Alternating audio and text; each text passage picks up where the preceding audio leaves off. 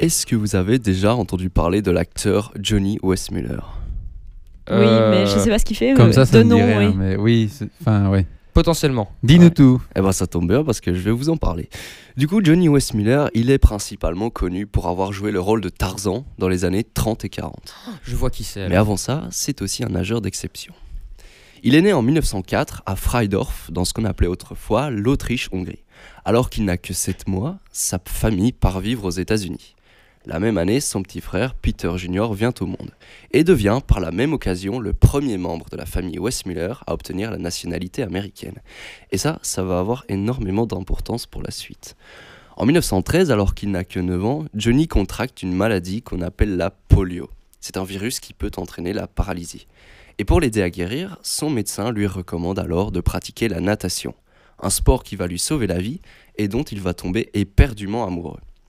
Durant les dix années qui suivent, Johnny devient un véritable monstre de la discipline. Il est tellement bon qu'en 1924, il se retrouve aux Jeux Olympiques de Paris. Le seul problème, c'est que pour y participer, il lui faut une nationalité. Et avec la chute de l'Empire austro-hongrois à la fin de la Première Guerre mondiale, la famille Westmuller s'est retrouvée apatride, c'est-à-dire sans nationalité. Mais ça, ça ne va pas l'arrêter, bien au contraire, puisque Johnny va avoir l'idée de se faire passer pour son petit frère, né sur le territoire américain.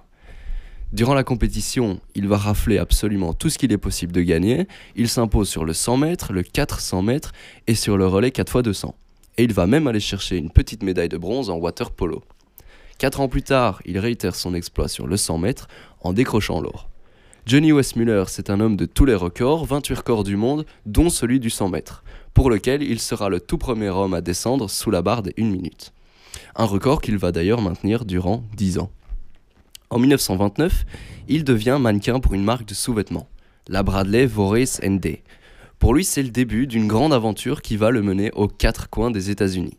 Il se produit dans des spectacles de natation, participe à des émissions radio et fait même ses débuts en cinéma.